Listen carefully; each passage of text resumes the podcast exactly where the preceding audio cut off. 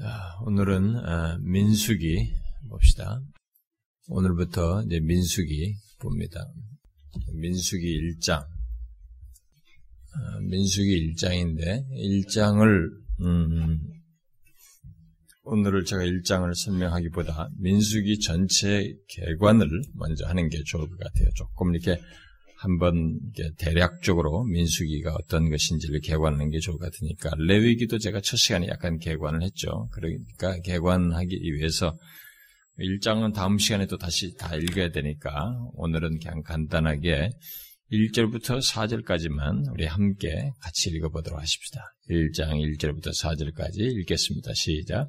이스라엘 자손이 애굽 땅에서 나온 후 둘째 해 둘째 달 첫째 날에 여호와께서 시내 광야 해막에서 모세에게 말씀하여 이르시되, 너희는 이스라엘 자손의 모든 회중 각 남자의 수를 그들의 종족과 조상의 가문에 따라 그 명수대로 계수할지, 이스라엘 중 이십 세 이상으로 싸움에 나갈 만한 모든 자를 너와 아론은 그 진영별로 계수하되, 각 지파의 각 조상의 가문의 우두머리 한 사람씩을 너희와 함께 하게 하라.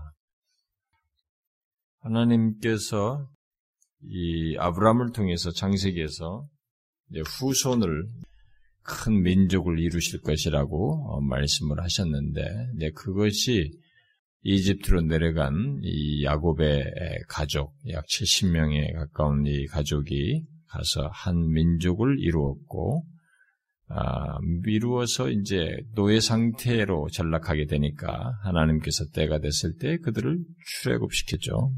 그게 이제 이스라엘 백성들에게 있어서는 어떤 구원적인 의미가 아, 되는 것인데, 출애굽을 시켜서 어, 그들을 이제 신의 산으로 이끌어서 언약을 맺으시는 그런 중요한 이제 구원 계시, 계시의 역사 속에 중요한 그런 순간이 있었죠. 그리고 이제 하나님께서 계시를 주어서 성막을 짓게 하고 온갖 제사 제도에 대한 계시들을 쭉 주신 것이 그게 이제 레위기의 내용이었습니다. 그래서 이제 그 내용까지 우리가 살폈습니다. 그러니까 레위기는 실제로 보면 이제 출애굽기의 내용의 연장선상에 있는 것이죠. 어, 이게 시간상으로 보면은 이렇게 레, 이게 레위기가 있으니까 이제 우리는 이렇게 뭐 좀 많이 흘러간 것 같지만은 출애굽기의 그 시간 음, 거기에 이 레위기의 계시가 덧붙여진 것이니까 우리는 이제 출애굽기 끝부분으로부터 민수기가 연결된다고 보면은, 시간상으로 연결된다고 보면은 되겠습니다. 그래서 출애굽기가 끝나는 곳에서 시작해가지고 약속의 땅 가나안을 향해서 가기 위한 그 여정, 그 여정을 위한 준비와,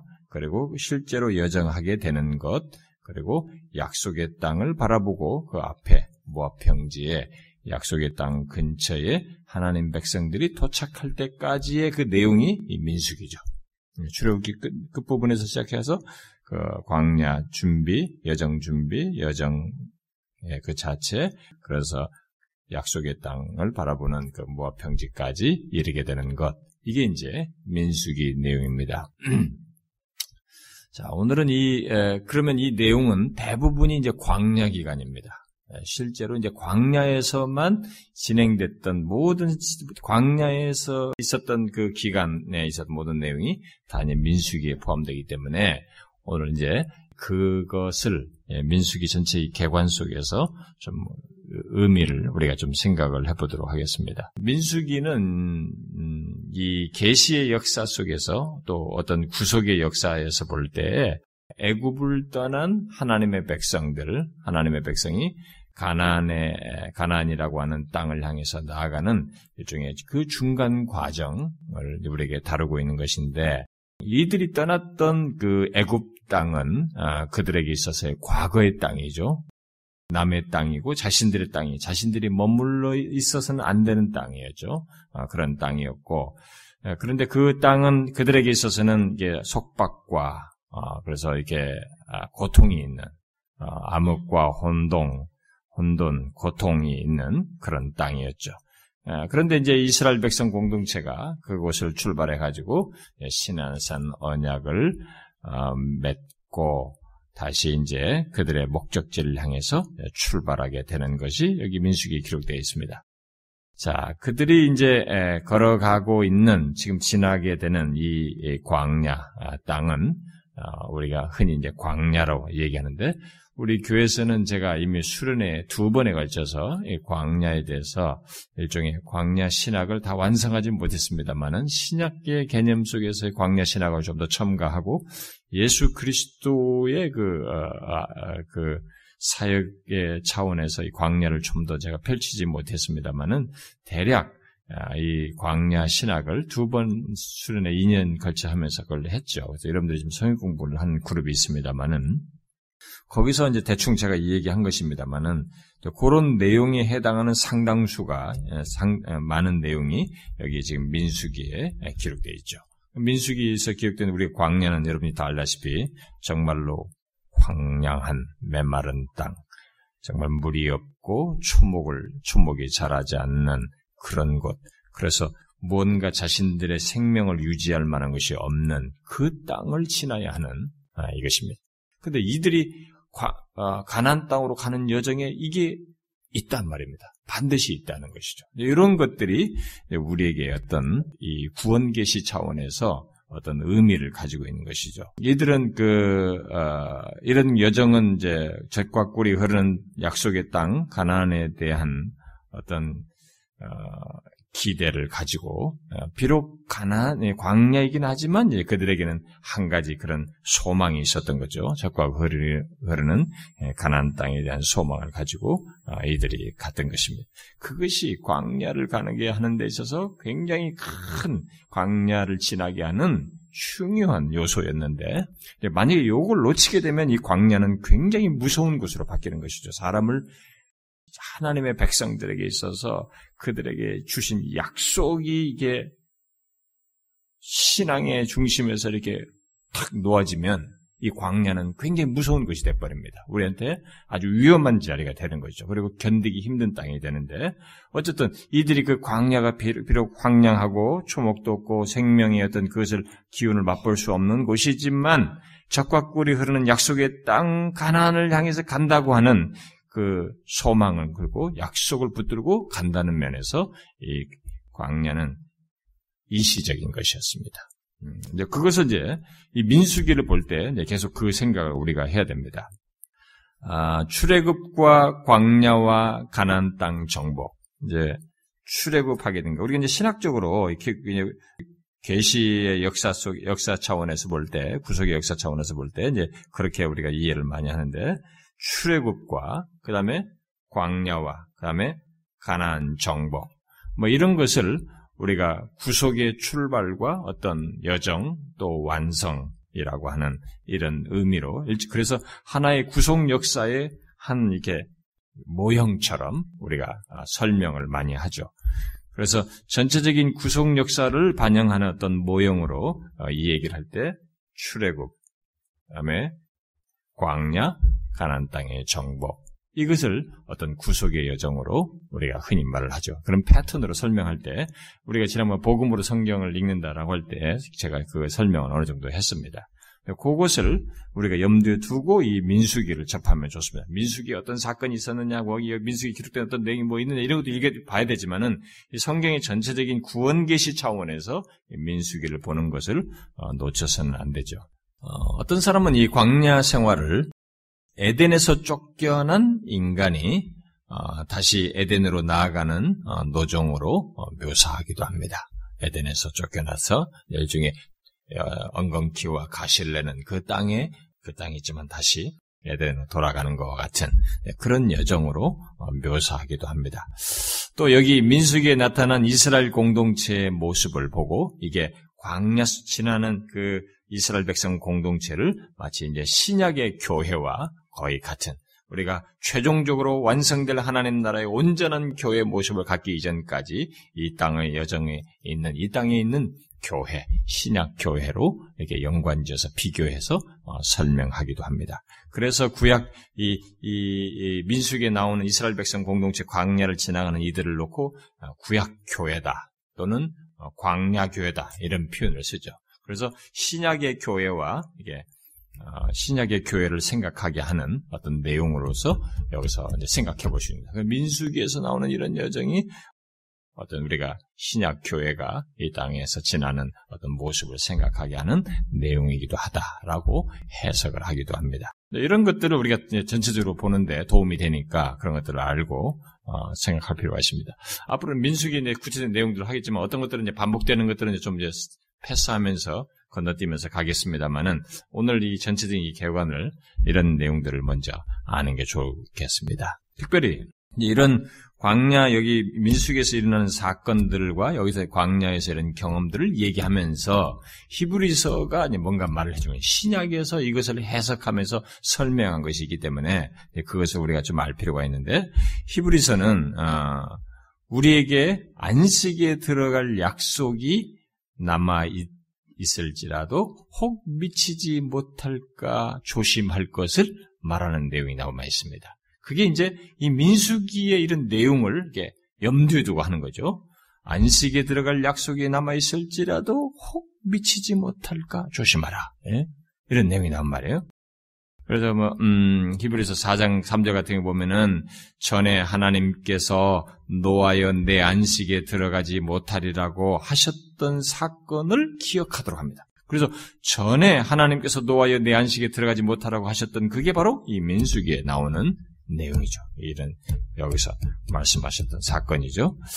아 그래서 그들은 이 이 거기서 상기시키는 이 내용은 이 민수기에서 나오는데 민수기에서 이 이스라엘 백성들이 모세를 어, 쫓아 애굽에서 나와 가지고 광야에서 마음을 강팍해 가지고 하나님의 이 노하심을 어, 이게 격동케 했던 것을 어, 이 히브리서 삼 장에서 기록하고 있죠.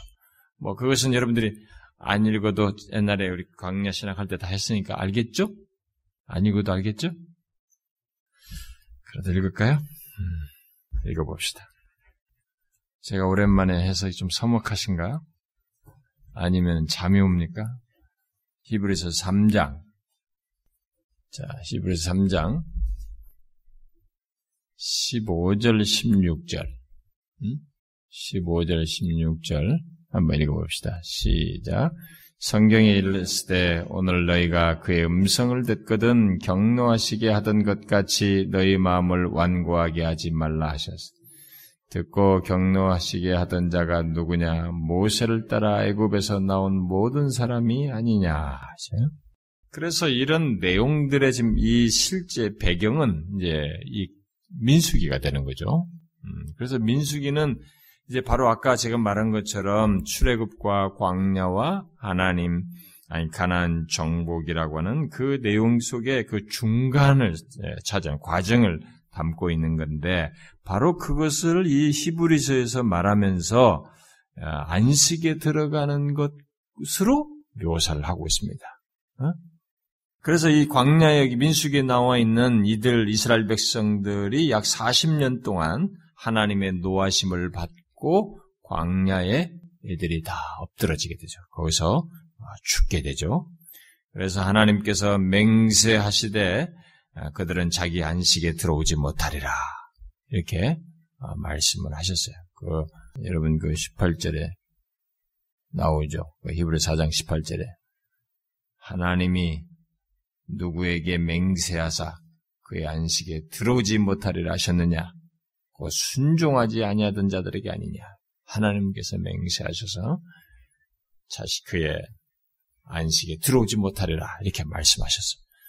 그래가지고 사십 년 동안에 안식에 들어가지 못하고 거기서 뱅뱅뱅 돌면서 결국 자기 수명이 다하기까지 광야 생활을 하게 하는 이런 비참한 경험을 하게 되죠. 그래서 이 히브리서는 광야 이스라엘이 가나안에 들어가는 것을 안식을 얻는 것으로 묘사를 하고 있죠. 음, 그것을 안식을 얻는 것으로 묘사를 하고 있습니다. 이것을 볼 때 땅을 차지하는 것과 안식을 얻는 것은 구속에 대한 다른 표현이라고 볼 수 있겠습니다. 예? 히브리서에서 볼 때 아, 거기 가나안 땅에 들어가서 땅을 차지하는 것 또는 이 안식을 얻는 것을 구속에 대한 다른 표현으로 설명한 것이라고 볼 수 있겠습니다. 자, 어쨌든 이 민수기의 내용은 그래서 작은 어떤 구속에, 구속을 설명하는 것의 모형으로서 어떤 한 단락을 우리에게 말해준다고 볼 수 있겠습니다. 그리고 이것은 궁극적인 구속을 예시하는 그런 내용이라고 볼 수 있어요. 그런 차원에서 민수기를 보아야 됩니다. 구속의 큰 과정 속에 한 과정이 과정을 좀 설명하는 것이기 때문에 그 차원에서 민수기의 역사 속에 이들이 있었지만은 그런 것을 맥락에서 히브리서 기자가 그렇게 해석을 하고 있기 때문에 그런 시각에서 민수기를 보는 작업도 우리가 병행해야 된다 이 말입니다. 그러니까 성경을 이해할 때 항상 우리가 그냥 문자에서 무슨 사건이 있느냐 이것만 보면 안 되고 성경 전체에서 보는 것을 성경신학이라고 우리가 합니다만은 성경신학적인 맥락에서 보는 것이 가장 기본적이고 가장 중요한 거예요. 원래 교리적인 조직신학이라고 말하는 교리적인 것은 거기에 부가해서 따라와야 돼요. 그것이 먼저 오면은 아, 성경을 왜곡시킬 여지가 있어요.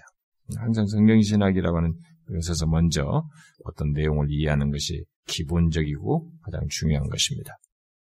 자, 그래서 이제 여기 어, 어, 이제 보게 되면은 이제 구약과 신약의 성도들은 모두 하나님 나라를 향해서 가고 있는 어떤 나그네라고 볼 수 있습니다. 여기 민수기에서 등장하는 것처럼 모든 그런 것을 설명할 수 있는 좋은 설명거리가 민수기에 등장하는 것이죠.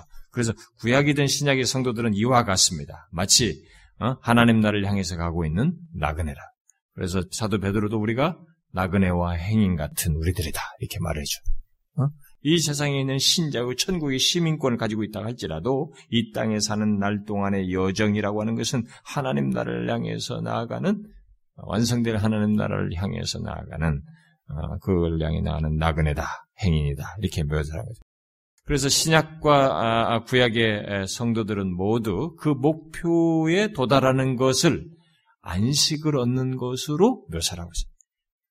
히브리서 기자가 그렇게 설명하고 있는 것입니다. 구약에서도 그런 의미를 가지고 있었는데 신약에서도 결국은 그 목표에 도달하는 것을 안식을 얻는 것 또는 땅을 얻는 것으로 표현을 하고 있다라고 말할 수 있는 것이죠.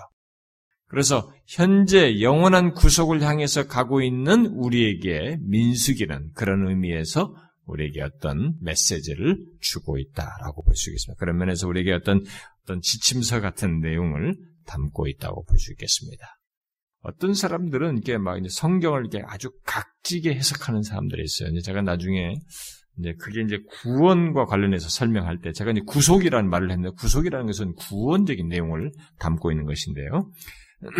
근데 이 구원이라는 것을 설명하기 위해서 이제 구약이나 이런 걸 설명하게 될 때 여기서 이제 죽은 사람들, 이게 광야에서 죽은 사람들 뭐 이런 것을 설명을 하려고 막 굉장히 애를 써요. 아, 그런 걸로 딱 선을 긋고 이제 저도 왜냐면 어렸을 때 중고등학교 시절에 심지어 대학 초까지도 이렇게 보면은 강사 목사님들이나 우리 가르치는 목사님을 통해서 그런 식으로 다 배웠어요. 배웠기 때문에 저도 그런 걸 한동안 어렸을 때는 밥 리피팅 했습니다. 제가 그런 걸 했는데 나중에 이제 성경을 제가 좀 더 아는 이제 연구를 하면서 좀씩 더 알게 됐을 때 그렇게 해석하는 것이 너무 잘못됐어요. 너무 어, 어떤 일면을 설명하는 데는 필요할 수는 있어요. 근데 전체적인 성경의 메시지와는 그렇게 말할 수가 없습니다. 그래서 여기서 그런 것으로 이제 설명을 많이 해요. 아주 구원을 착착착착 각지게 설명을 하는 거죠. 그럼 그렇게 함으로써 사람들에게 속박하는 일을 하게 되는데 그런 것은 제가 나중에 한번 정리해서 구원적인 구원에 대해서 얘기할 때 설명을 하겠습니다만 그래서 만약에 그럼 광야에서 여기서는 안식에 들어가지 못했다라고 할 때 이런 설명을 할 때 그 이제 이 가나안 정복을 그런 구원의 패턴으로 말을 하고 있지만 그렇다고 그래서 이제 우리는 대상들을 놓고 광야에서 죽은 사람들은 다 그럼 천국 못 갔느냐 이런 단어를 자꾸 질문을 던진단 말이에요. 그렇게 되면은 모세 같은 사람은 어떻게 되냐 이게 응? 그런 사람들이라 거기 보면은 그 중에 또 거기 안에 천원이 다 그렇다고 볼 수 있겠느냐 이렇게 말하기 어려운 것이에요. 그러니까 이렇게 각지게 획일화시켜서 해석을 하는 것에 대해서 우리가 조심해요. 성경에는 이런 전체적인 어떤 패턴을 얘기하면서 궁극적으로 말하고자 하는 메시지 포인트가 있는 것입니다. 그 포인트를 신약계 기자들이 주로 해석을 해주는 거예요. 그러니까 그런 해석을 따라서 우리는 어느 정도 가질 수 있는 것입니다. 그런데 가끔 이제 이단들도 그렇고 뭐 문선명이도 그렇고 이런 사람들이 다 보면은 막 성경을 갖다가 신천지도 그렇고 막 탁탁 명확하게 했잖아요. 아, 이것은 이거야, 뭐. 그러니까, 뭐, 비유풀이든 낱말풀이든 막 연결시키면서, 그러고, 선악과, 선악과 이거고, 이거 막 탁탁탁 말하니까 막, 아, 명쾌하다. 이게. 여러분, 오히려 교회 역사를 보면 탁월했던 사람들이고, 진실했던 사람들일수록 성경을 해석하는데 대단히 조심했어요. 그리고 어떤 것은 자기 이성의 이해가 이게 아무리 성경을 연구해도 안 되는 것에 있어서는 성경이 가는 데 가면서 이건 모르겠다. 이건 조심해라. 이렇게 단을 껐어요. 칼빈 같은 사람도 그런 대, 역사 속에서 대 거, 거, 거성도, 성경에 대한 거성도 그렇게 말했다고. 그런데 오늘날도 이단도 그렇지만 오늘날 이게 섣부르고 이 평생을 해도 모자랄 텐데 이제 몇 년 조금 신학을 하고 조금 뭐 배운 목사들, 섣부른 젊은 목사들이 탁탁탁 얘기해버려요. 아, 이건 이거고 저건 아니고 탁탁 아니라면서 사람들을 콱콱 잘라버리는 거예요. 근데 뭐 그런 걸 배우는 이 사람 입장에서 보면 아, 너무 선명하고 명쾌하니까 거기 빨리 들어가는 거야. 성경은 그렇지 않아요. 여러분, 하나님의 계시는 이 문자가 바라는 것을 성경 전체 문맥 속에서 이해할 이해해야 할 그런 내용이 있기 때문에 그것을 해야 되는데 너무 어려움이 많습니다. 음? 그리고 그 어떤 내용의 실체를 설명하려면 또 경험적인 영역까지 우리가 확장해서 설명하려면 다양성이 있어요. 굉장히 포괄적인 내용을 담고 있습니다. 그렇기 때문에 그걸 획일적으로 말하기가 어려워요. 근데 그런 식으로 자꾸 획일화시키려고 하는 사람도 있어요. 순진한 평신도들은 뭐 그런 게 알 게 있나요? 모르지. 그런 게 있으면 너무 샤프해 보이고 말이지. 아주 이 사람이 명확하고 더 음? 정말 잘 가르친다고 생각하고 빠져들어가는 것입니다. 아, 그렇지 않아요. 우리가 여기서도 그런 부분을 생각할 때 시, 히브리서 기자가 해석해준 범주 안에서 어떤 이 패턴을 이해하는 것 정도에서 일단은 보려고 해야 됩니다. 획일적인 것을 조금 조심할 필요가 있어요. 그래서 어쨌든 현재 우리가 우리들도 영원한 구속을 향해서 가고 있는 우리를 이렇게 생각해보게 하는 것이 민수기 내용입니다. 자, 그러면 이 민수기 내용에서 우리가 이제 좀 주목하면서 생각해야 할 교훈들이 뭐가 있을까? 네, 이것을 먼저 한번 몇 가지만 개관적으로 생각해보고 다음 시간부터 내용으로 들어가 보도록 하십시다. 제일 먼저 보면은 이 민수기의 이 내용에는 여기 지금 하나님 백성 공동체인데 이 하나님 백성 공동체 곧 이스라엘이죠. 이 하나님 백성 공동체인 이스라엘이 광야에 있다라는 사실이에요. 어? 그러니까 광야에 있는 하나님 백성 공동체의 위치를 우리가 생각해 봐야 됩니다. 어떤 위치예요? 자, 이 광야라고 하는 것은 현재 이들이 현실적으로는 힘든 상황일 수 있지만 이 상황은 출애굽으로 말 출애굽을 하고 나서 있게 된 과정이에요. 응? 요걸 우리가 먼저 어, 이, 이, 이 민수기를 생각할 때 계속 생각해 봐야 됩니다. 그러니까 출애굽이라고 하는 애굽, 과거의 자신들을 속박했던 옛 터전을 떠나서 온 곳이 여기예요. 응? 그래서 광야라고 해서 아, 이게 끝이다. 또는 우리가 옛날보다도 못하다. 이렇게 생각하는 위험에 빠져서는 안 되는 것입니다. 여기에 여러분들이 민수기를 보면서 알게 되지만 나중에 민수기의 등장 여기 여정 민수기의 광야를 지나가는 이 이스라엘 백성들이 그 착각에 빠져요. 잘못을 법을 출애굽을 했는데 출애굽을 해서 그 애굽이라는 속박의 땅을 벗어나서 지금 여기 와 있는데 이 현재 자신들의 위치를 이것을 광야라고 하는 현지, 현실의 각박함 때문에 좀 답답함 때문에 착각해요. 거길 떠나서 새로운 국면에 접해 있고 자신들은 더 나은 쪽으로 가고 있다는 생각을 안 하고 오히려 옛날이 더 좋다. 이런 착각을 하는 거예요. 그게 이제 우리가 경계하면서 이제 여기서 교훈으로 얻어야 할 내용 중에 하나입니다. 광야는 일단 광야는 애굽을 떠난 장소예요. 음? 애굽 이후에 출애굽 이후의 장소인 것입니다. 구속 이후의 장소예요. 음? 그러니까 우리들은 계속 생각해야 됩니다. 예수 믿는 사람들이 아 내가 예수를 안 믿었을 때하고 비교하면 안 돼요. 이게 예수를 믿게 된 이후에 나에게 광야와 같은 경험이 있는 것에 대해서 이것을 아 이게 아닌데 이게 예수 믿는 것이 아닌데 이렇게 생각하면 안 되는 거예요. 그것은 예수를 믿게 됐기 때문에 생겨나는 광야의 경험이에요. 그것은 출애굽 이후의 경험인 것입니다. 그래서 우리는 옛 터전을 떠났다는 것에 대해서 이 광야라는 경험 속에서 옛 터전을 떠났다는 것에 대한 인식을 가지 그런 인식을 우리가 가지고 있어야 되는 겁니다. 근데 예수 믿다가 각자 예수 믿다가 어떤 사람들이 자기가 광, 좀 힘들다 광야와 같은 경험을 하게 되면은 자꾸 과거를 보려고 그래. 떠난 옛 터전을 자꾸 그리워요. 애굽을 자꾸 생각하려고 하는 경향을 드립니다. 아니에요. 이 이스라엘 백성은 여기 이 민수기의 내용 속에 있는 이스라엘 백성들은 더 이상 옛 세상 속에 머물러 있지 않습니다. 옛날의 생활 환경, 또 옛날의 습관, 옛날의 삶의 방식 등에서 이들은 벗어났어요. 그걸 떠났습니다. 그러므로 그것을 버리고 완전히 새로운 환경, 새로운 삶의 방식에 의해서 살아가야 됩니다. 비록 광야라고 하는 어 좀 이게 힘든 것 같지만 여기에는 아주 특별한 새로운 삶의 방식이 있어요. 그것을 우리가 이제 민수기 통해서 보게 되는 겁니다. 아 이거구나.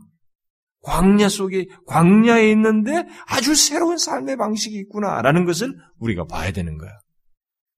그것이 뭐겠어요, 여러분? 좀 이따 제가 설명하겠습니다. 감을 한번 잡아보세요. 응? 그게 있단 말이에요. 애굽 땅은 앞에서도 말한 것처럼 혼돈의 땅이고 응? 속박의 땅이었어요. 그리고 고통과 슬픔의 장소였습니다. 그러나 이제 이들은 고통에서 해방되어서 새로운 세계를 향해서 약속의 땅을 향해서 나아가는 이 광야의 길에 들어선 것입니다. 그 과정에 들어선 것입니다. 과정을 가지고 모든 걸 판단하면 안 됩니다. 응? 우리에게 있어서 이제 그런 것을 이 민수기에서 우리가 이제 볼 수 있는 것입니다.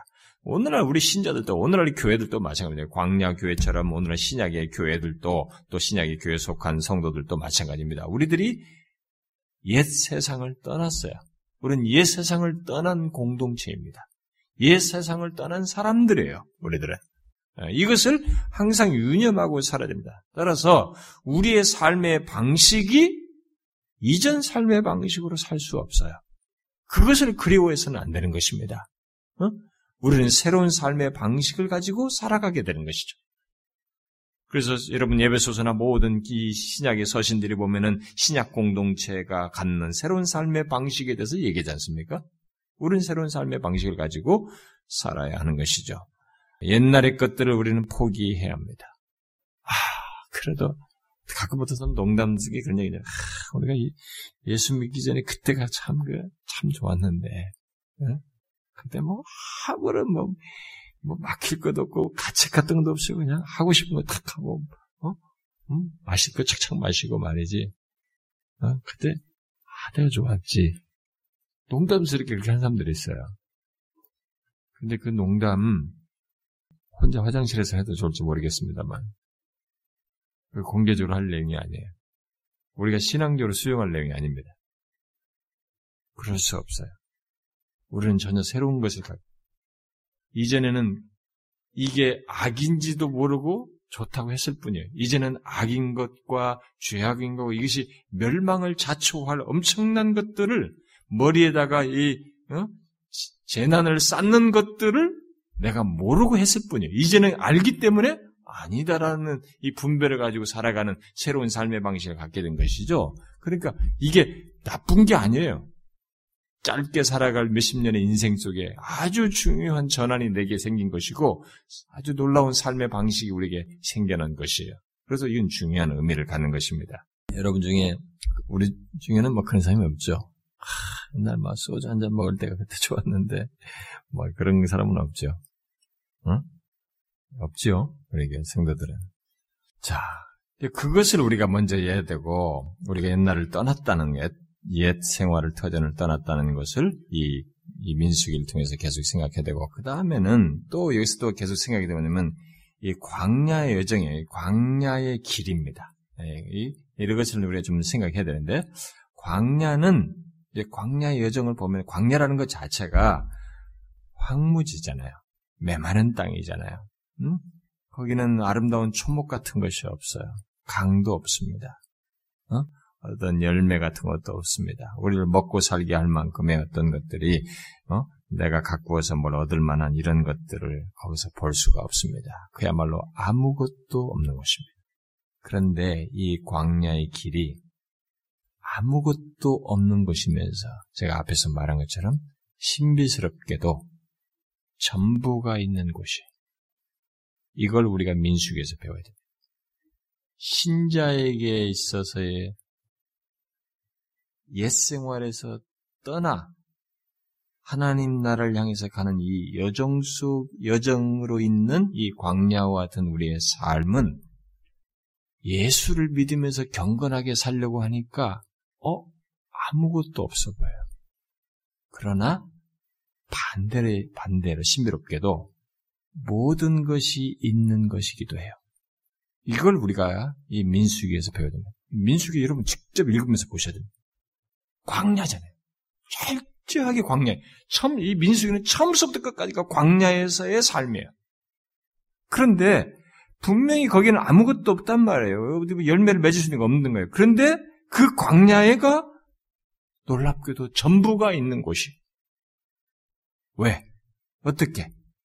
바로 하나님 때문에. 이 광야는 놀랍게도 하나님의 임재가 있는 곳이고 필요한 모든 것이 하나님에 의해서 공급되는 곳이고 존재하는 곳이. 그렇죠? 광야이기 때문에, 오히려 광야이기 때문에 그게 더 생생하게 있는 것입니다. 하나님의 임재가 생생하게 있고 구름기둥과 불기둥으로 그런 것들이 있고 거기서 하나님에 의해서 필요한 모든 것이 존재하는 아주 놀라운 곳이죠. 이걸 우리가 이 민수기를 보면서 생각해낼 또 다른 내용입니다. 그래서 매일 내리는 만나와 메추라기가 있고 반석에서 나오는 물이 있어요. 분명히 아무것도 없는 곳인데 하나님에 의해서 전부가 있어요. 이게 광야라는 거죠. 민수기에서 우리가 볼 놀라운 사실입니다. 그래서 광야가 이 정말 긴 세월, 사십 년이라는 세월인데 만일 우리 같으면은 이 옷을 만들려면은 얼마나 많은 이 그게 필요해요. 응? 옷을 만들기 위한 재원들이 필요하잖아. 근데 우리는 쓱 읽어 한 문장으로 읽어가지만 성경은 하나님에 의해서 있어진 놀라운 사실을 얘기하네. 사십 년 동안 옷이 헤어지지 않았다네. 신명기 팔 장을 보면 얘기 나오잖아요. 너희들 옷이 헤어지지 않았다. 발이 부르트지 않았다네. 그러면은 이게 요지된 일입니까? 그런 거 있으려면 여러분 오늘날같이 첨단으로 이렇게 찔긴 것들이 신어도 신발을 사십 년 못 신어요. 아무리 해도 다 찢어진다고. 제가 어, 몇 년 전에 어, 중국에 가서 구멍이 뽕뽕 게 아쿠아 슈즈 같이 생긴 게 있더라고요. 중국 그때 지하교에 돌, 돌 때인데 가다가 이제 그런 걸 보고 어? 야 이게 내가 보통 갖고 싶었던 여름에 한 번씩 물속에 들어갈 때 좋겠다 싶어서. 근데 그때 당시 거기서는 비쌌어요. 거기서는 자기 때는 비쌌는데 한국 돈으로 보는 게 얼마 아니었지만 그걸 사가지고 왔습니다. 그래서 그거 한 몇 년 썼어요. 한 이 년인가? 한 삼 년인가 한번 썼습니다. 그것도 이제 대수가 여름만 썼어요. 근데 금년에 이제 신으려고 이제 신고 네, 나갔습니다. 근데 나중에 보면 밑에가 타이어가 다 없어졌어요. 밑에 바디기요. 그리고 걸으면서 탁탁탁 구멍이 떨어져 나간 거예요. 그 제가 간 발자취에 다 그 검은 것이 쫙쫙쫙 있는 거예요. 저 집에서부터 여기 교회까지. 우리 여기 계단까지 다 떨어져 있더라. 그러니까 이게 무려 몇 년을 못 신자. 요즘, 요즘에 그 고무로 만드는데도 그렇다면. 사십 년이에요. 이런 것이 어떻게 가능하냐, 이게. 이 광야의 비밀이에요. 하나님 때문에 가능한 것입니다. 광야는 바로 하나님에 의한 이것이 있다는 거예요. 이게 이제 민수기에서 우리에게 말해주는 놀라운 내용입니다. 이것을 우리가 이제 여기서 배워야 되는 거죠. 하나님의 임재가 있다. 그래서 저와 여러분이 하나님 너무 힘듭니다. 광야 같은 삶이 너무 힘듭니다. 그러나 임재가 있어요. 하나님에 의한 모든 것이 있습니다. 이것을 우리가 믿음으로 봐야 되는 것이죠. 어? 발이 부르뜨지 않았어요. 이 광야에서 그들은 삶에 필요한 모든 것을 가지고 있었던 것이죠. 그 모든 것은 하나님의 은혜로 공급되어진 것이죠. 오늘날 교회도 이런 이 세상을 지나는 가운데서 우리는 이와 같은 것을 경험할 수 있습니다. 어? 광야 경험을 할 때 하나님의 임재 속에서 하나님에서 공급되는 것을 똑같이 경험할 수 있습니다. 그래서 우리는 하나님은 옛 땅을 포기한 자기 자녀들에게 옛 땅을 떠나서 아 거기 뭐가 있어 먹을 것이 많았던데 그 땅을 떠난 자들 방치하지 않아요. 필요한 모든 것을 허락하신 것입니다. 그래서 예수님께서 산상수훈에 무엇을 먹을까 입을까 염려하지 말고 먼저 그의 나라와 의를 구하라. 하나님이 필요한 것을 주신다. 라는 것을 말씀하시잖아요. 그게 거짓말이 아닙니다. 우리에게 문제는 항상 그런 말씀을 생각할 때마다 문제는 그런 말씀을 내가 생각하는 기대치와 욕심이란 기준에 이 말씀을 갖다 딱 올려놓는다는 것이 문제예요. 하나님이 보시는 것이, 하나님이 하시는 것이 있어요. 그런 차원에서 하나님은 우리에게 필요를 주십니다. 이것을 믿으셔야 합니다. 또, 그 다음에 이, 이 민수기에서 또 우리가 생각할 게 좀 뭐가 있냐면은 이 광야의 여정은 이제 이스라엘 백성들이 민수기에 나와 있는 민수기 광야를 지나고 민수기에 기록된 이스라엘 백성 광야를 지나는 이들에게 있어서 여기서 이제 계속 상기시켜 주는 내용 중에 하나 뭐냐면 광야의 여정에는 약속이 있단 말이에요.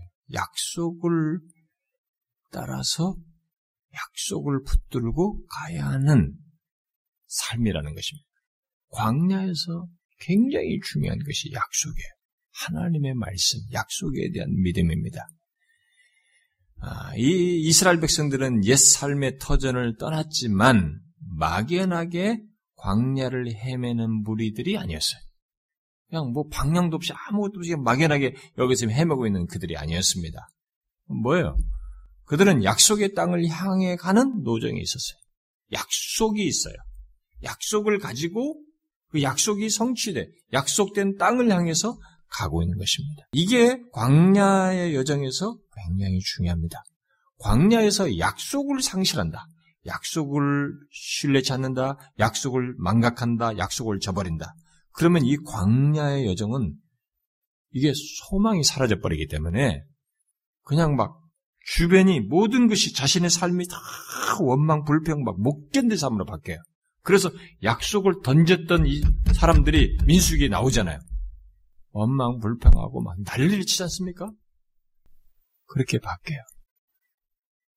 그래서 신자의 삶의 여정에서 교회, 이 신약교회가 이 땅에 살면서 가져야 할 중요한 여정이 뭐냐면은 우리를 향해서 하나님께서 말씀하신 궁극적으로 우리가 이 땅의 삶이 전부가 아니라는 거예요. 신약의 교회들은 이 땅에서 전투를 하면서 살아가긴 하지만 우리 삶의 전체가 이게 전부가 아니라는 거예요. 신자들의 삶은 이게 전부가 아니라는 거예요. 우리에게는 약속이 있다는 것입니다. 약속의 땅이 있다는 것이죠. 약속된 하나님 나라가 있다는 것입니다. 그것을 잠시라도 망각을 하게 되면 이 세상에서 이 세상에서 모든 걸 만족을 해야 되는데 이 만족이 안 된단 말이에요.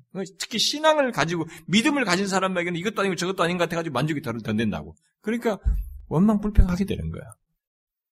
우리는 이것을 잊지 말아야 됩니다.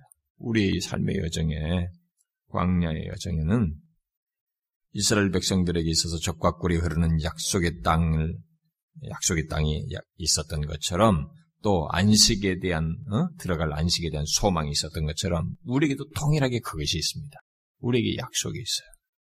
한번 생각해봐요. 여러분들은 신앙생활하면서 응? 이게 신앙의 여정을 가지면서 하나님의 장래에 우리에게 허락된 약속을 믿고 그것 때문에 현재의 광야와 같은 어떤 삶의 문제와 어려움들을 이렇게 견디고 이겨나가고 극복해나가고 소망 중에서 그걸 지나가는 이런 모습이 있는지 그게 실제적으로 있는가 한번 보라면 그게 실제적으로 없으면 실제적으로 없는 그 순간 그런 여정 그때에 우리들은 대부분 현실 불만을 드러내요. 현실이 불만스럽고 원망스럽고 참 힘듭니다. 여러분 그렇지 않습니까? 약속을 놓으면은 우리는 불만스러워요. 힘듭니다. 신약시대의 우리들도 우리 앞에 들어갈 안식에 대한 약속이 있기 때문에, 그래서 히브리서 기자도 우리에게 들어갈 남아있는 약속이 안, 안식의 약속이 있다고 말하지 않습니까? 그래서 우리 성도들도 항상 그런 소망을 가지고 살아야 되는 거죠. 이 땅의 여정 동안에 항상 그래야 됩니다. 일시적에 뭐 늙어서나 갖는 게 아닙니다.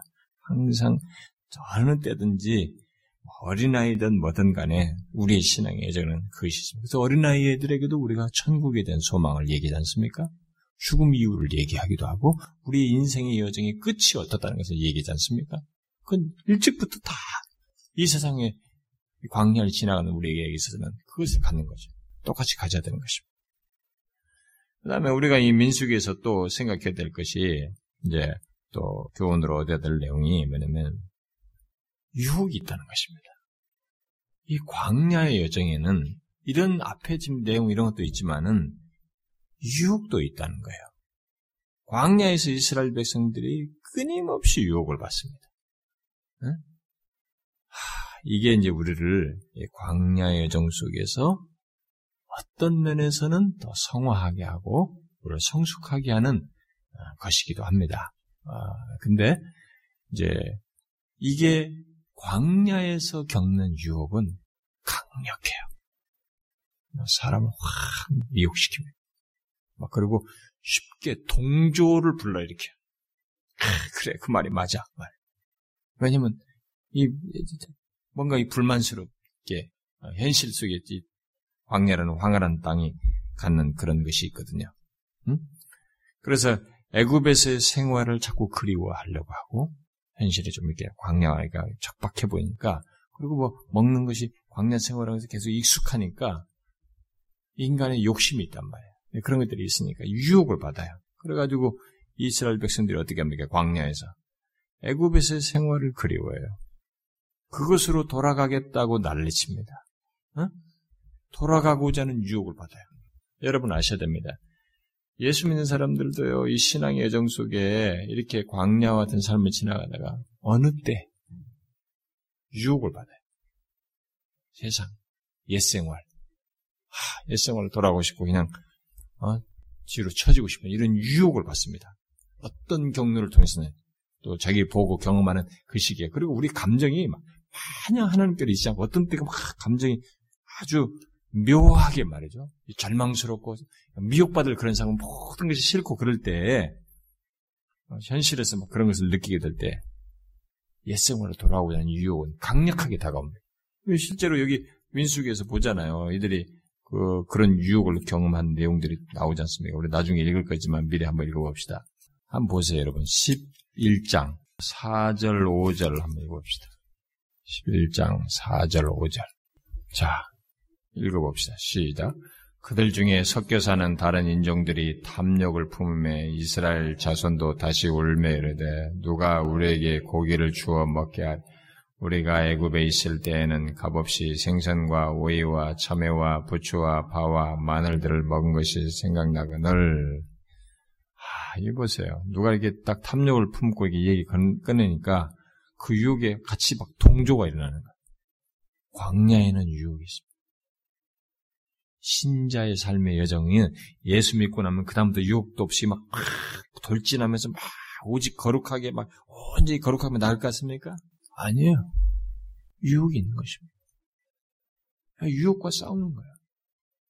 우리가 죄와 싸우는 것입니다. 그것을 이 민수기가 또 보여주는 거예요.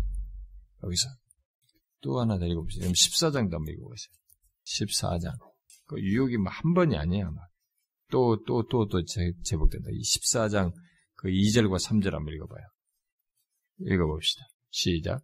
이스라엘 자손이 다 모세와 아론을 원망하며 온 회중이 그들에게 이르되 우리가 애굽 땅에서 죽었거나 이 광야에서 죽었으면 좋았을 것을 어찌하여 여호와가 우리를 그 땅으로 인도하여 칼에 쓰러지게 하려 하는가. 우리 처자가 사로잡히리니 애굽에서 올라오는 것이 낫지 않냐. 이, 또, 이 얘기, 또, 새로운 국면의 이 얘기 들으니까, 뭐, 가, 이 부정적인 정탐에, 가난한 정탐에 대한 부정적인 얘기를 들으니까, 또, 거기에 또 유혹을 또 받아요. 그러니까 이게 계속 누군가가 이렇게 건드려지기만 하면은, 유혹과 상황이 되면은, 막, 이 광야에서 턱, 그런, 여러분들이 예수 믿고 나서 어? 하나님 앞에 막 완전히 일관되게 쭉 나가요? 막 이런 유혹에 직면하지 않습니까? 하나님께 대한 막 진실하게 때로는 게 막 어? 어떻게 왜 이런 일인지 여러분들이 원망과 불평이 일어나려고 하는 그런 것에 막 그것을 자극하는 유혹들을 받잖아요. 이 광야에는 이 유혹이 있습니다. 우리가 이제 민수기를 보면서 그것을 생각해 봐야 되는 것이죠. 이러한 유혹은 하나님께 대한 불신앙에 근거한 것입니다. 여러분 아셔야 됩니다. 지금 여기서 이제 우리가 광야 여정 속에서 이들이 이렇게 막 유혹을 받을 때 이런 유혹은 다 불신앙과 관련되어 있어요. 불신앙에 근거한 것입니다. 그들이 모세에게 막 대들, 대들잖아요. 모세에, 대, 모세에 대해서 막 원망을 하지만 결국은 그것을 하나님께 원망하는 것으로 하나님께서 말씀하시죠.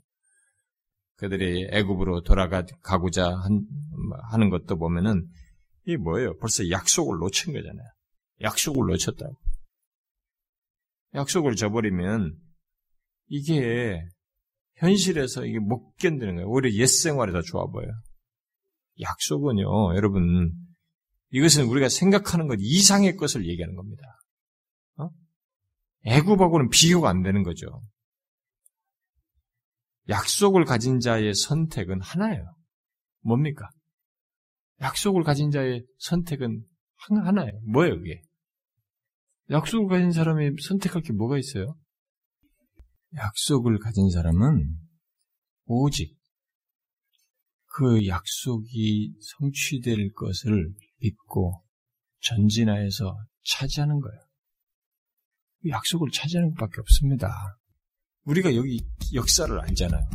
가나안 땅을 약속하셨고 약속을 주었잖아요. 이 사람들에게는 미래 시제죠, 이 가나안이. 우리는 이제 결과를 알게 됐는데 우리도 똑같은 입장에 서야 된 겁니다. 우리도 미래 시제이지만 이와 똑같은 현상이 벌어지는 겁니다. 우리에게 들어갈 안식도 어? 우리에게 미래 시제인데 이들에게도 가나안 땅은 지금 미래 시제인데 거기에 대해서 자꾸 뒤로 가겠다는 거예요. 어? 저 뒤, 저쪽으로 가겠다는 거예요. 애굽 땅으로. 그게 아니에요. 약속을 소유했기 때문에 우리는 전진해서 차지하는 거예요. 약속을 차지하는 거지. 그거밖에 없는 것입니다. 그게 약속 가진 자의 특권이에요. 복이에요. 다른 걸 생각할 수 없는 거예요. 근데 이들이 지금 이런 유혹을 받아가지고 난리를 치는 거지. 네? 약속이 포기하고 이미 떠났던 옛 땅, 어? 노예 상태를 그리워하면서 되돌아가겠다는 얘기죠. 옛날 자신들이 거했던 애굽에, 애굽에도 땅은 있죠. 그렇지만 그것은 그들의 땅이 아니죠. 그것은 그들의 땅이 아니에요. 속박의 땅이지 오히려. 풍족함이 애굽에 이들 말만 따라 뭐가 있고 뭐가 있는데 풍족함이 있었을지라도 그 풍족함은 억압과 고통 속에 있는 풍족함이에요. 속박의 풍요인 것입니다. 그러나 그들이 들어가서 얻을 땅 가나안은 뭐예요? 약속된 자신들의 땅이에요. 적과 꿀이 흐르는 곳이고 풍족함이 하나님의 선물로 주어지는 곳이에요. 성격이 달라요. 아무리 풍족해도 뭐예요?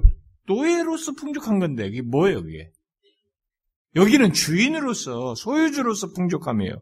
특별히 하나님의 선물로서 주어지는 풍족함이라고. 의미가 다르잖아요, 완전히.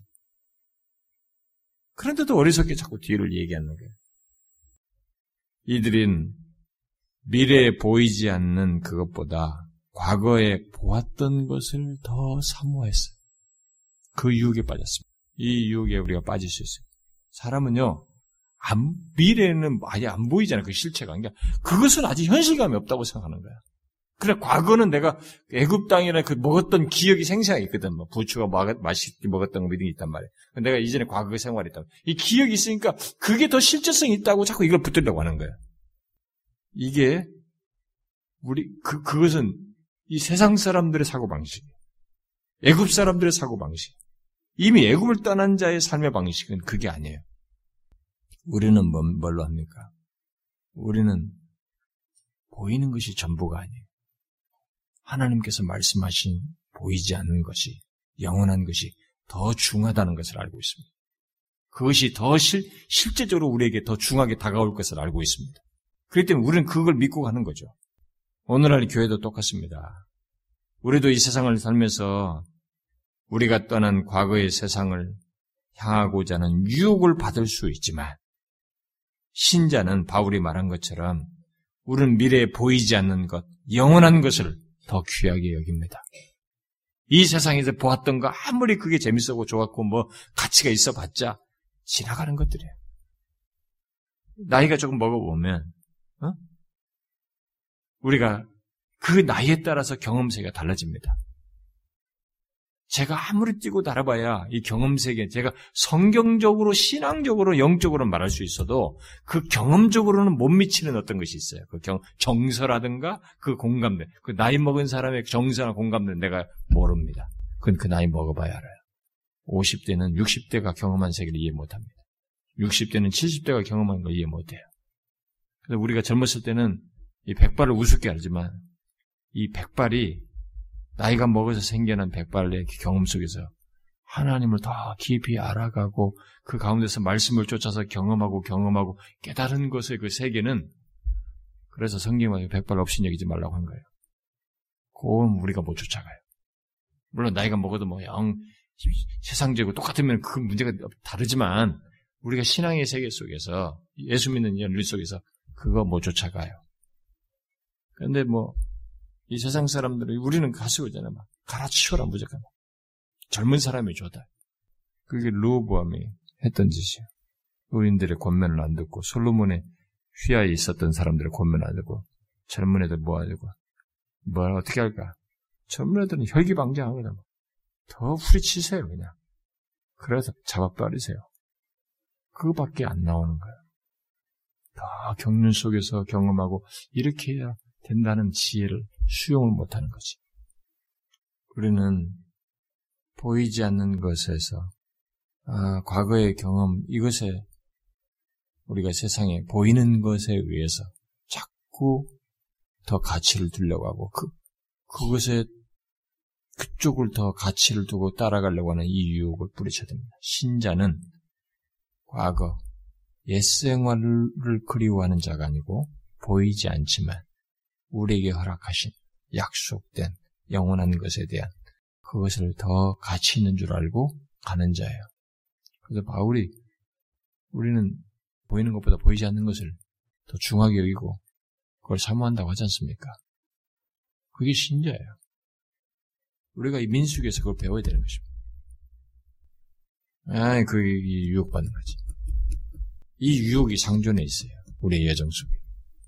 그래서 저나 여러분이 모르겠어요. 나이가 먹어가면서 이런 것에 대한 그 더 확고한 이해와 어떤 신앙적인 경험적 이해를 가지고 어 이게 자기가 소유할 수 있으면 아 그런 사람의 말은 천금보다 귀할 겁니다. 그러니까 이 세상은 자꾸 그냥 젊으면 다 좋다고 생각해요. 그렇지 않아요. 여러분 나이가 먹으면서 생겨난 이 경험적 연세 속에서 가지고 있는 이 안목과 이것은 돈 주고 못 사요. 이 세상이 이상하게 돌아가는 거지. 자, 그 다음에 또 우리가 이 민수기에서 어, 생각해야 할 어떤 이제 앞으로 보면서 또 주목해야 할 어떤 이제 교훈이라고 보면은 아, 이 광야의 여정 속에서 그 하나님께서 우리가 광야의 여정 속에서 어떤 취하는 행동에 대해서 무관심하지 않다는 것입니다. 하나님이 광야의 정 속에서 우리가 어떤 취하는 행동에 대해서 어떤 반응을 하신다는 것을 이 민수기에 보면 됩니다. 민수기의 내용이 보세요. 광야 생활이 아까 지금 제가 말한 그런 교훈들을 우리가 주목해서 볼 일이에요. 근데 거기서 가만히 하나님은 가만히 그냥 인도만 하고 있는 있지 않아요. 하나님이 거기서 자신의 어떤 것들을 행하십니다. 자신이 행동하시고 반응하시는 걸 보게 됩니다. 여러분 그 아까 우리가 그, 뭐, 원망, 원망했던 그 내용, 아까 십사 장 읽었잖아요. 그, 그런 내용 뒤에 하나님께서 마, 탁 말씀하시는 거 한번 보세요. 응? 그 십사 장 한번 보세요. 십사 장 이십이 절과 이십삼 절 한번 보세요. 자, 이십삼 절, 이십사 절 읽어봐요. 시작. 내가 그들의 조상들에게 맹세한 땅을 결단코 보지 못할 것이요. 또 나를 멸시한 사람은 한 사람도 그것을 보지 못하리라. 그러나 내 종 갈렙은 그 마음이 그들과 달라서 나를 온전히 따랐은즉 그가 갔던 땅으로 내가 그를 인도하여 드리리니 그의 자손이 그 땅을 차지하리라. 음? 약속의 땅을 거절한 자들, 또 하나님을 멸시한 자들, 여기에 대해서 하나님은 어떻게 해요? 가만히 있지 않아요. 이 광야의 여정에서 불신앙을 극도로 드러내고 하나님을 멸시하는 자들에 대해서 하나님이 가만히 있을 것 같아요? 그렇지 않습니다. 우리가 이것도 알아야 됩니다. 광야에서 죽게 만듭니다. 그러나 반대로 약속의 땅을 알고 약속의 땅을 믿는 사람, 약속을 믿는 사람은 그것을 얻게 하십니다. 갈렙과 응? 갈렙은 얻게 됐다. 예전 갈렙. 신약에서 우리들에게도 예, 그래서 이런 사실 때문에 경고의 말씀을 하시는 거예요. 우리가 이제 아까 히브리서 다 한 군데 더 읽어봅시다. 아까 히브리서 이제 사 장으로 한번 가봐요. 사 장 일 절 읽어봐요. 읽어봅시다. 시작. 그러므로 우리는 두려워할지니 그의 안식에 들어갈 약속이 남아있을지라도 너희 중에는 혹 이르지 못할 자가 있을까 함이라. 이런 경고를 하는 거죠. 하나님의 이런 반응을 아셔야 됩니다.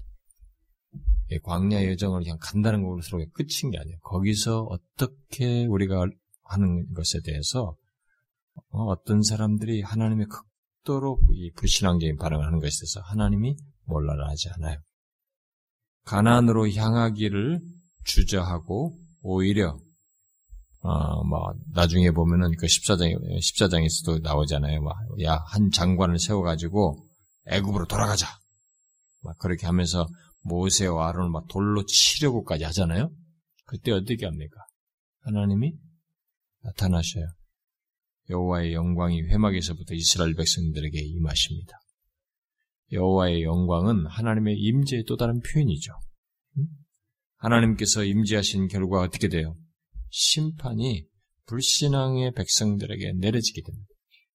전염병이 돌아가지고 그들을 다 쓰, 그들을 쓰러뜨려 버려요. 그리고 그들에게 가나안 땅을 정탐한 사십 일을 하루를 일 년으로 계산해가지고 사십 년 동안 광야에서 뺑뺑이 돌아서 그냥 일반 은총에서 줄 수 있는 수명 기간 동안에 살다가 죽게 합니다. 그러나 하나님의 임재가 항상 심판을 가져온 것만은 또한 아니죠. 민수기 십일 장에서 그들이 애굽을 그리워하면서 불평했을 때 하나님께서도 거기서도 강림하십니다. 그리고 하나님께서 말씀하시죠. 그 한번 보세요. 앞에 십일 장. 이렇게 하나님이 임재하실 때에 그렇게 심판하시기 위해서도 하지만은 꼭 반드시 임재가 심판 위해서만도 아니죠. 여러분 그 십일 장 십팔 절 한번 읽어보세요. 읽어봐요. 시작. 또 백성에게 이르기를 너희의 몸을 거룩히 하여 내일 고기 먹기를 기다리라. 너희가 울며 이르기를 누가 우리에게 고기를 주어 먹게 하랴. 애굽에 있을 때 우리에게 주었다 하는 말이 여호와께 들렸으므로 여호와께서 너희에게 고기를 주어 먹게 하실 것이다. 하나님께 그들에게 다 쓸어버린 이런 식으로는 하지 않 그렇게만 하지 않고 분명히 불들이 불순종하는 이런 원망을 하는데도 불구하고 하나님께서 이런 식으로도 하셔요. 주십니다. 원하는 것을 다. 한 달간 냄새가 날 정도로 너희들 코에서 냄새가 날 정도로 싫어할 때까지 고기를 먹게 해요. 그게 이제 십일 장 이십 절 이십일 절 나오지 않습니까? 바람을 불게 해가지고 메추라기를 몰아서 백성들에게 한 달간 먹게 합니다. 이거 엄청난 얘기예요. 여러분 고기 달라고 했는데 먹어봐라. 여러분 고기 그거 한 달 못 먹어요. 계속 고기만 먹어요. 아무리 부페도 똑같은 부페 그 다음날 가면 잘 안 먹어집니다. 한두 번이지. 아 그것도 안 돼요. 그렇죠? 아무 부페도 그렇습니다. 음식이 많아. 그거 뭐 한 달 내내 부페 똑같은 거 먹으라면 아마 일주일도 가서 뭐라고 투덜댈 거예요. 하나님의 그래서 하나님의 임재는 먼저 그들이 하나님의 백성이라는 것을 이렇게 하나님이 이렇게 임재하심으로써 광야 여정 속에서 어디들이 하는 행동에 대해서 임재하심으로써 그들이 하나님의 백성이라는 것을 이렇게 그 임재를 통해서 증거해 주시기도 하면서 동시에 그들을 약속의 땅으로 인도하여서 들으시, 들으시고자 하는 어떤 하나님의 의지를 드러내시기도 해요. 그래서 이 광야의 경험 속에서 광야 여정 속에서 우리가 하나님 앞에서 어떤 모습을 취하고 죄악을 범하고 이럴 때 우리는 반드시 내가 하나님 앞에 거룩하게 서서 하나님의 임재를 경험하는 것이 아니고 죄를 범하고 하나님 앞에 원망하고 우리 불평할 때도 이런 하나님의 임재에 해당하는 어떤 것을 경험할 수도 있어요. 근데 그것이 여러 가지 의미를 가질 수 있습니다. 우리가 하나님의 백성인 것을 증거하는 것이기도 할 수 있고 또다시 그럼에도 불구하고 우리를 인도하시는 하나님은 하나님이시라는 것을 우리에게 확인시켜주는 경험이 될 수도 있고 여러 가지 의미를 가질 수 있어요. 그런데 그것이 우리 자신에게는 긍정적으로 교훈이 돼야 됩니다. 하나님의 그런 것을 통해서 우리가 어떤 식으로든 나타내실 때 그것이 교, 긍정적인 교훈이 되지 않으면 우리는 더 부정적인 현실을 경험하게 돼요. 대체적으로. 오늘날 교회에서도 하나님을 원망하면서 불신하는 자들이 있지 않습니까? 야, 그건 정말로 경계해야 됩니다. 참, 이 우리가 예수 믿으면서 이게 하나님 백성 공동체가 쭉 이스라엘 백성 공동체가 가듯이 우리가 공동체로서 이 땅의 여정을 지나가는 건데 개인적으로 이렇게 광야를 지나가는 것이 아니라 하나님 백성 공동체 광야 교회로서 이렇게 지나가잖아요. 우리도 이 땅의 신약의 여정을 우리가 신앙생활할 때 천국 완성된 하나님을 향할 때 여러분들 개인 플레이로 가는 것이 아니라 교회에 속해가지고 교회로서 가는 거잖아요. 신약교회로서. 이 과, 그러다 보니까 이 안에서 이들이 한다 같은 이런 모습이 보이는 거예요. 그렇기 때문에 거기에 하나님께서 자신의 임재를 드러내시는 거죠. 거기서 불신앙적인 사람들. 하나님이 가만히 있지 않아요. 이렇게 극도로 원망하고 불평하는. 어? 어 들어줬네? 시편 기자가 뭐라고 그래요? 이, 이 사이, 이, 나중에 보면 탐욕하잖아. 주니까 막 탐욕하니까 씹기도 전에 백성들이 진노해가지고 심히 재앙이 커가지고 거기서 죽잖아요. 어떤 사람들이. 욕심으로. 재앙이 될 수 있는 것입니다. 그래서 하나님 백성 공동체가 이렇게 하나님 앞에 가는 과정 속에 여러분 원망, 불평하고 공동체 안에서 막 하나님을 향해서 막 이런 이게 드러내는 거 좋을 수가 없어요. 좋을 수가 없습니다. 여러분 우리가 나중에 민수기를 하나씩 하나씩 살피면서 얘기하겠지만은 하나님을 향한 불신앙의 모습이 광야 여정 속에 일어나게 될 때. 그게 교회 공동체의 어떤 특정인이든 어떤 물이든 일어나게 될 때 그 사람들은 한 가지를 결심해야 돼요. 하나님을 맞상대하는 것으로 맞상대하는 것 같은 행동을 취한 것이기 때문에 그것으로 인한 결과를 자신들이 결심해야 됩니다. 그건 아셔야 됩니다. 아니에요. 이 광야에서 주도자는 하나님이에요. 근데 그 하나님을 몰라라 하고 이런 식으로 행동할 때 하나님이 가만히 있지 않아요. 자, 이 민수기는 결국 우리에게 그런 것도 가르쳐 줍니다. 경고하는 거죠. 너희들이 이 세상에 이 하나 신약의 교회로서 지나갈 때, 광야 같은 삶을 지나갈 때, 여기서 이들이 취했던 것들 봐라. 이렇게 행동하는 것에 대해서 들어가지 못한다. 하나님의 이런 심판을 받는다. 경고하는 것이죠. 우리가 이런 심판의 경고도 동시에 민수기에서 배워야 되는 것입니다. 동시에 하나님은 약속에 신실하시다는 것 또한 배우게 되는 거죠. 그렇게 했음에도 불구하고 이들 데려간단 말이에요. 이스라엘 백성은 전멸시키지 않아요. 그렇게 불평하는 자기 백성들을 전멸시켜버리지 않고 끝까지 버리지 않고 때로는 먹이시면서 계속 인도하시는 것을 보게 됩니다. 우리가 지난번에 제가 성경을 복음으로 읽다, 복음으로 성경 읽다고 할 때 제가 창세기 아니 출애굽기랑 할 때 얘기했잖아요. 벌써 버려도 몇 번 버렸어요. 성질 같아서. 그런데도 하나님께서 그걸 노하기를 더디하면서 약속에 신실하시면서 끌고 간다고 인도하신다. 이제 그걸 우리가 보게 되는 거예요. 그리고 우리는 이 양면을 같이 봐야 돼. 하나님이 자기 백성들에 대해서 그 가운데 있는 것을 어? 이렇게 심판하시는 것도 있지만 그럼에도 불구하고 하나님이 그렇게 불평하는 백성인데도 불구하고 끝까지 인도하셔요. 우리가 민수기에서 발견하는 이런 교훈들을 이제 앞으로 읽으면서 아까 말한 것처럼 출애굽, 광야, 가나안 정복의 이런 구속의 여정의 차원에서 우리 이 과정 속에 있는 이런 광야 교회, 신약 교회에 있을 수 있는 것들을 우리가 연관지어서 이제 생각해 보면 좋겠습니다. 비록 죽음이 도사려 있고 피곤하고 목마르고 환경이 열악하지만 한편으로서는 한편으로는 그런 환경으로 인해서 과거 생활을 그리워할 수 있고 그리워하는 유혹을 받고 또 한편으로는 약속의 땅에 대한 소망을 품고 위로를 받으며 갈 수도 있는 이 광야의 길에 저와 여러분이 똑같이 놓여 있다는 것을 여러분들이 아시고 이 신앙의 여정이 마냥 좋은 것만은 아닙니다. 우리의 여정에. 우리에게는 정말로 이 광야의 여정이 유혹의 자리이기도 해요. 그러나 우리에게는 하나님이 계십니다. 광야 여정에는 구름기둥과 불기둥이 있어요.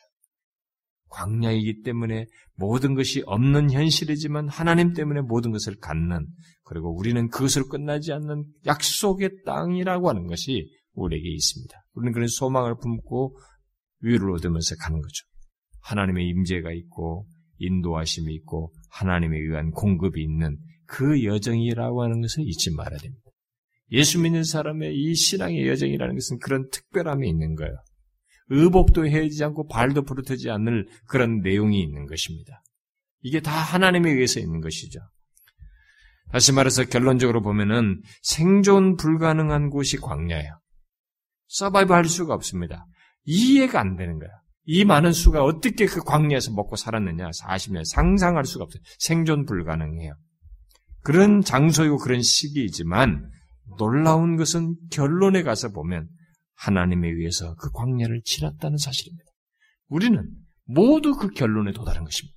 아, 내가 예수 믿으면서 그렇게 그런 거 하면서 지금까지 살아왔는데 그 아, 어떻게 그걸 지나왔을까?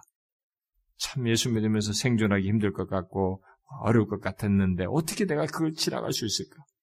나중에 우리는 결론에 도달합니다. 하나님에 의해서 약속된 자리에 우리가 이르게 된 것을 확인하게 될 것입니다. 그게 광야라고 하는 것을 통해서 준 메시지의 결론이에요. 그걸 믿으라는 것입니다.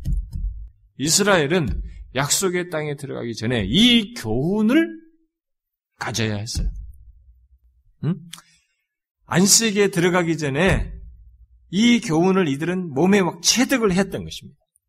우리도 마찬가지입니다. 우리도 안식에 들어가기 전에 우리는 하나님에 의해서 사는 자들이라고 하는 것을 몸에 배이도록 경험해야 되는 거예요. 이 광야 경험 속에서. 아, 그렇다. 우리는 하나님에 의해서 사는 자들이다. 우리는 최종 결론에 하나님에 의해서 여기에 도달했다고 하는 최종 결론에 이르게 될 것이다. 라고 하는 것을 이 광야에서 확실하게 터득을 해야 되는 것입니다. 그리고 우리가 완성된 하나님 나라에 가서 우리가 하나님 앞에서 영화롭게 되기도, 하, 영화롭게 돼서 그런 것도 하지만은, 나라고 하는 인격체 존재 자체는 인식을 갖게 돼 있는 것입니다. 내가 다른 사람이 돼서 완성된 하나님 나라에 있질 않아요. 나라는 고유한 인격체가 그 자리에 있는 것입니다. 그렇기 때문에 우리는 거기에 완성된 하나님 있는 사람들에게는 바로 이런 마크를, 일종의 내적인 중심성을 다 가지고 있는 거죠. 어떤 형성된 것들을 가지고 있는 거죠. 뭐예요? 우리는 하나님에서 사는 자라고 하는 것을 다 믿고 확인하고 경험한 사람들이에요. 그렇기 때문에 완성된 하나님 나라에서 그것을 완전히 펼쳐지는 경험을 하게 되는 거죠. 광야에서 이들이 약 가나안 땅에 들어가서 정복하기 이전에 이런 것을 경험을 해야 돼요. 광야에서. 하나님에 의해 사는 자. 저와 여러분은 하나님에 의해서 사는 자입니다. 그러니까 우리의 인생이 계속 그것을 확인시켜 줍니다. 아, 지금, 지금 못 살겠어요. 광야예요. 너무 아무것도 안 보여요. 배우라는 것입니다. 그러나 기다려라. 너는 하나님에 의해서 사는 자인 것을 이때 배워야 된다. 이걸 우리의 몸에 사무치게 채워, 체득되도록 체험적으로 배워야 한다는 것입니다. 그것을 알게 하는 기간이고, 광야 기간이고, 민수기가 바로 그런 영적인 교훈을 우리에게 주는 것입니다. 앞으로 민수기를 볼 때, 이런 사실들을 여러분들이 주목해서 보고 교훈을 얻기를 바라요. 자, 기도합시다. 하나님 아버지 감사합니다. 하나님께서 우리에게 여전히 기회를 주시고 하나님 앞에 나와서 기도할 수 있는 이런 모든 여건을 주셔서 감사합니다. 주님, 저희들이 함께 구하여 싸우니 주님의 우리의 영적인 현실을 돌아보아 주시고 나라와 민족과 우리 교회 또 조국교회의 영적인 현실을 돌아보셔서 주님의 은혜의 역사로 말미암아서 무엇이든지 소생이 가능하고 주께서 우리에게 다가오실 때 우리는 소망을 볼 수 있사오니 우리를 불쌍히 여겨주시고 하나님 앞에 다가 은혜 주시는 하나님께 회개하여 은혜를 구하는 자리로 우리들이 모두 서게 하여 주옵소서. 조국교회가 그리하게 하여 주시고 또 우리 교회도 특별히 하나님께서 부르시는 부르심을 따라 회개하며 은혜를 구하며 나아가는 저희들이 되게 하여 주시옵소서. 우리 교회에 속한 모든 영혼들을 하나님 일일이 돌아보아 주시고 저들의 중심에 무엇을 구하고 있는지 하나님이여 주께서 아시나이다. 우리 안에 온전히 주님의 말씀이 생생하게 살아서 사람들을 회복시키고 소생시키고 거듭나게 하고 구원의 역사가 일어나는 그런 교회가 되게 하여 주시고 누구든지 하나님의 그곳에 오는 자들마다 영혼이 소생되며 예수 그리스도의 살아계심과 그리스도 안에 있는 부요함을 맛보고 그 안에서의 복음의 자유와 풍성함을 누리는 역사가 있게 하여 주시옵소서. 하나님 아버지, 우리가 구한 것이 있습니다만은 하나님이여 우리 몸된 교회가 이런 모든 순간들을 지나면서 더욱 견고해주고 진실한 교회로 서게 하시고 이 시대를 향해서 하나님이여 더 온전한 모습으로 하나님의 바르게 진리를 전하고 복음으로 영혼들을 살리고 그래서 어찌하든지 하나님의 마음에 드는 교회로 견고히 서게 하여 주시옵소서. 이를 위해서 함께 기도하고 목놓아 주님께 간구하는 그런 심령들을 한 사람 한 사람 일으켜주시고 정말로 교회를 사랑하며 하나님 하나님 앞에 간구하는 자들을 많이 일으켜 주시옵소서. 하나님 아버지, 또한 우리들 가운데 개인적으로 우리 지체들 가운데 여러 피로가 있사오니 저들을 돌아보아 주시고 이 자리에 나온 저들을 하나님의 형편을 헤아려 주시옵소서. 저들의 영혼의 가람을 돌아보아 주시고 저들의 하나님의 자녀들과 가정 속에 있는 정신적으로 육체적으로 현실적으로 피로가 있어서 간구하는 그 기도소를 들으시고 돌아보아 주시옵소서. 하나님, 우리들 중에는 하나님이여 미래의 장래를 두고 간구하는 영혼들이 있습니다. 또 결혼을 두고 간구하는 영혼들이 있습니다. 하나님의 이런 모든 피로를 돌아보아 주십시오. 하나님의 그래서 몸된 교회에 속한 자들이 하나님께서 이 우리의 이 순례의 길을 가는데 우리를 홀로 두지 아니하시고 동행하시며 이끄시며 도와하시고 하나님의 필요를 돌보신다는 것을 생생하게 경험하며 가게 하여 주시옵소서. 이 시간에 계속적으로 저들이 간구할 때 간구소를 들으시고 저들의 삶을 돌아보아 주시옵소서. 간절히 구하고 우리 주 예수 그리스도의 이름으로 기도하옵나이다. 아멘.